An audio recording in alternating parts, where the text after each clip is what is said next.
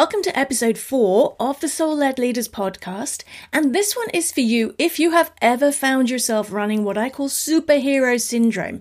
Being a crusader is hardwired into your DNA, but frankly, you are exhausted from feeling like you're doing it all on your own and it falls on your shoulders. So, if you want to set yourself free for that and discover how to inspire a tribe of people around you to support you on the mission you're here for, make sure you listen to today's episode.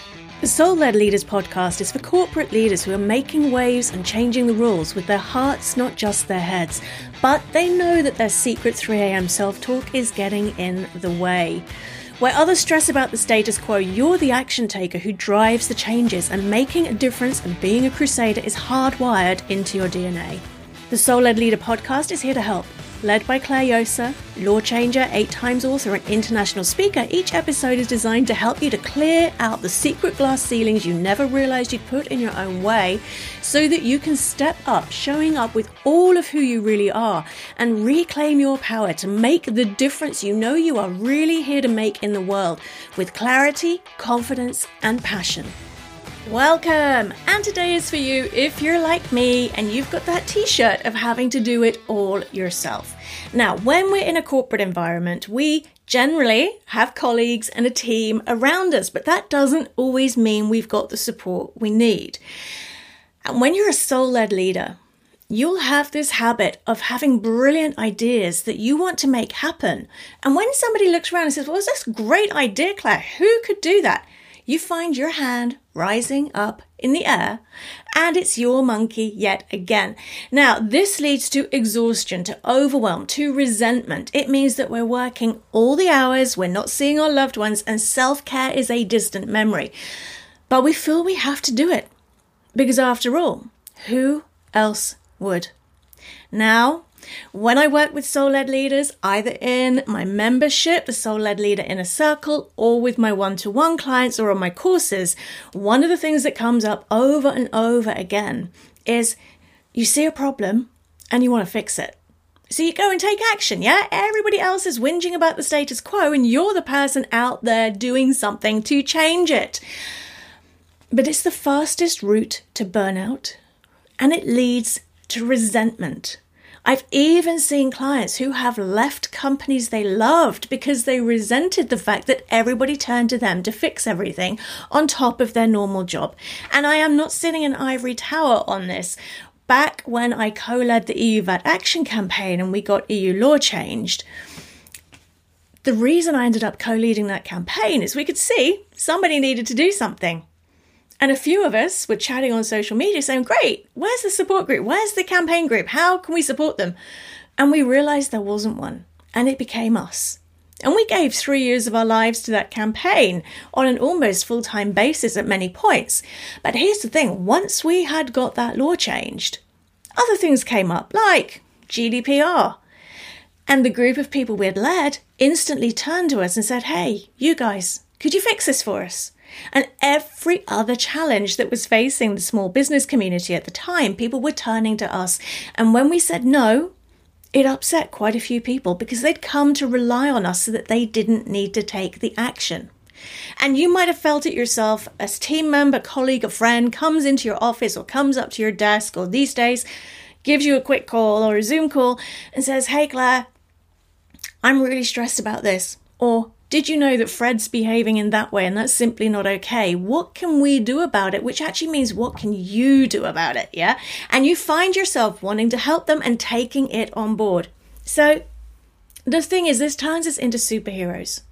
It means that we convince ourselves we're the only person who can do it or who will do it. And so we go out there and take that action and end up doing it on our own.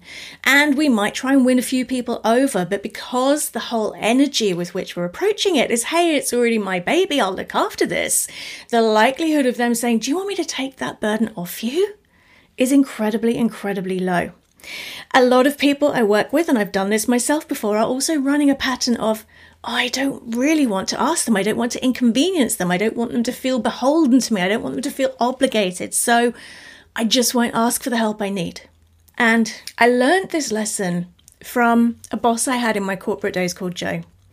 And I was in a very high pressure role, a senior role. And I remember that More and more projects were landing on my plate, and I could see my team was already overloaded. And Joe came in to me saying, We need to do this now as well. And it was fixing a problem I'd identified, so it was seen to be my monkey. And I remember almost bursting into tears, just thinking, We're already doing 14 hour days. We're already barely seeing our families of travel. What do we do? And Joe said something that was life changing for me. She said, Okay, Clare, I get that. This still needs to happen. She saw me wobble. What needs to drop? So, this is one of the first things. If you find yourself being that crusader, that superhero, what needs to drop? The classic opportunity cost if I take on this crusade, this campaign, running this project or this initiative, what do I then need to drop because my workload wasn't exactly empty before? And even if you can't have that discussion with somebody who's in the decision making role for you, you need to at least have it with yourself before you decide to take that on. Because when we take on initiative after initiative, project and idea after project and idea, we end up exhausted and we don't do any of our work well. Then there's another reason why we can end up being crusaders, going out there solo and doing all the things, leading every committee, making every difference we can. And it comes back to the four P's of imposter syndrome that we've talked about before. And you can find my model for this on the show notes for today's episode, clarejosa.com forward slash soul led leaders forward slash zero four. So pop by there and make sure you have a look at this model. So, the four P's of imposter syndrome perfectionism, procrastination, project paralysis, and people pleasing. This came out of my last 15 plus years specializing in the field and the major landmark research study I ran on it last year. If you haven't read the research study white paper yet, again, you can get that over at the show notes page, clarejosa.com forward slash soul led leaders forward slash zero four. So, how did the four P's of imposter syndrome get us out there running superhero syndrome? Number one, P for perfectionism. If we're running perfectionism, setting our standards so high that they're almost unachievable, and if we do achieve them, we write it off as fluke or luck, then the chances of us delegating and allowing somebody else to make the change that we were part of the idea for is really low. What if they don't do it right? What if they don't succeed? What if it brings you more work as you're delegating it? The standards you hold yourself to, which are not necessarily healthy if you're running perfectionism, get projected onto other people, which makes letting go of a great idea really, really hard. The second P, procrastination. Maybe there's something else that you're secretly avoiding. Maybe it's difficult. Maybe it's triggering imposter syndrome. Maybe, if we're honest, it's boring. And it's not as exciting as running a campaign or a crusade or setting up an initiative or being responsible for something.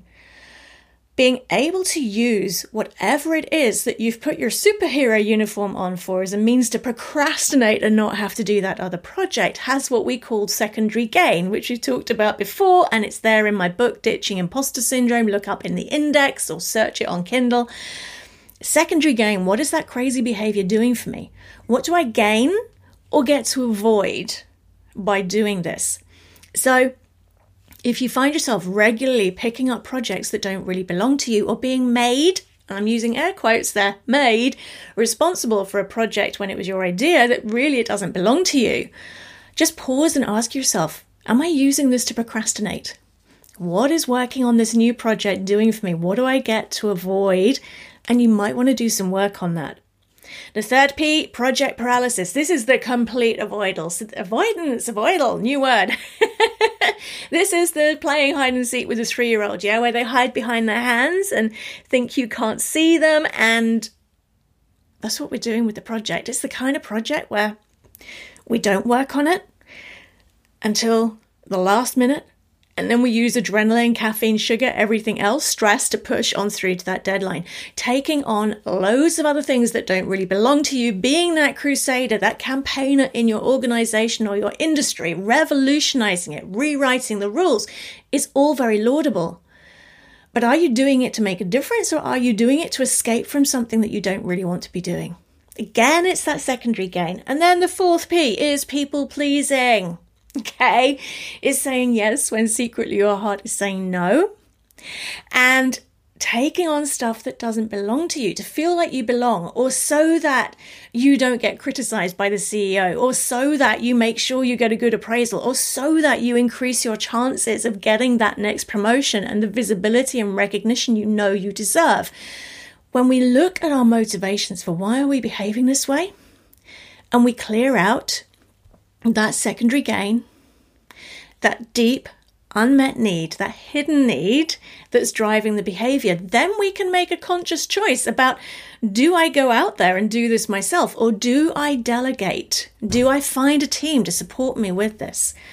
And this is really where the power of connection comes in. The seven C's we've been talking about in this mini series during the launch phase of the Soul Led Leaders podcast. Connection is number four.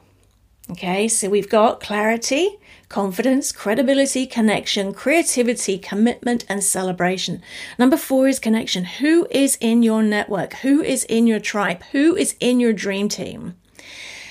And then going back to what we talked about in an earlier episode, inspire them with your vision. Identify the opinion leaders in your organization, in your industry, work with them, influence them authentically, find a win win for them to get them on board and then let go and trust. Yeah, when you work on inspiring them rather than motivating them, you get back to what we talked about in a previous episode about that vision being the why behind a goal's what. And when you inspire people at the vision level and you get them down to that identity level of who do I get to become as a person if I join in with this project or program, then you've got them on board. Then you'll get them taking the inspired action that creates breakthroughs. Then you get to do what I often recommend to my students, my soul led leader inner circle members, and my one to one mentoring clients. You get to be a conduit rather than a crusader. People will still come to you with the brilliant ideas. You will still have them yourself, those innovative changes, those problems that need solving. But instead of them landing on your desk and taking root there, you become the conduit to find the perfect person to pass them on to through the power of connection and your ability to inspire and enthuse. So, if you really want to make an impact in your organization, in your industry, in your business, in the world, it's essential to practice cultivating the skill of being a conduit, not a crusader, and saving your personal energy for the programs, projects, and ideas where you can make the biggest difference. So, your do one thing challenge from today's episode of the Soul Led Leaders podcast, and make sure you get the soul notes. you get the show notes. Hey, I'm going to start calling them soul notes. That's so cool. You get the show notes at clarejosa.com forward slash soul led leaders forward slash zero four.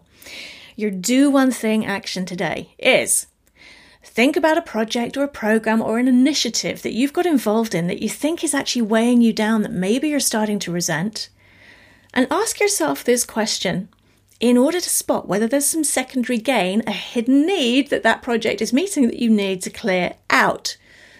What do I gain from doing this?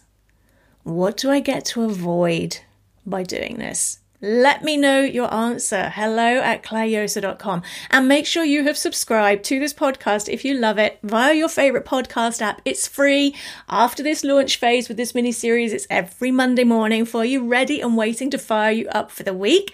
And get on my VIP list at soulledleaders.com for the inside scoop, for a reminder when each episode comes out, and for subscriber only bonuses, resources, and strategies, including in July, I am running a free 90 minute workshop for you to create your 2020 Soul Led Leader action plan and spot how you might get in your own way and create a plan to get past that. The only way to get your invitation only ticket to join us for that is to register free at soulledleaders.com. I can't wait to share that one with you.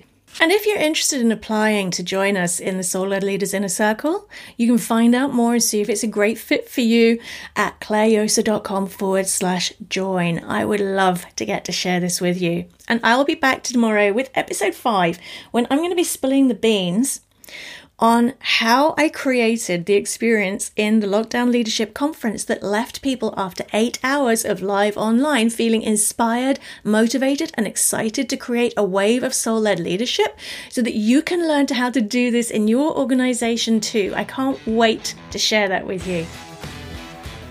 Show notes, deep dive resources, and access to Clare's inspirational twice weekly soul led leaders email is available for you at clarejosa.com forward slash soul led leaders.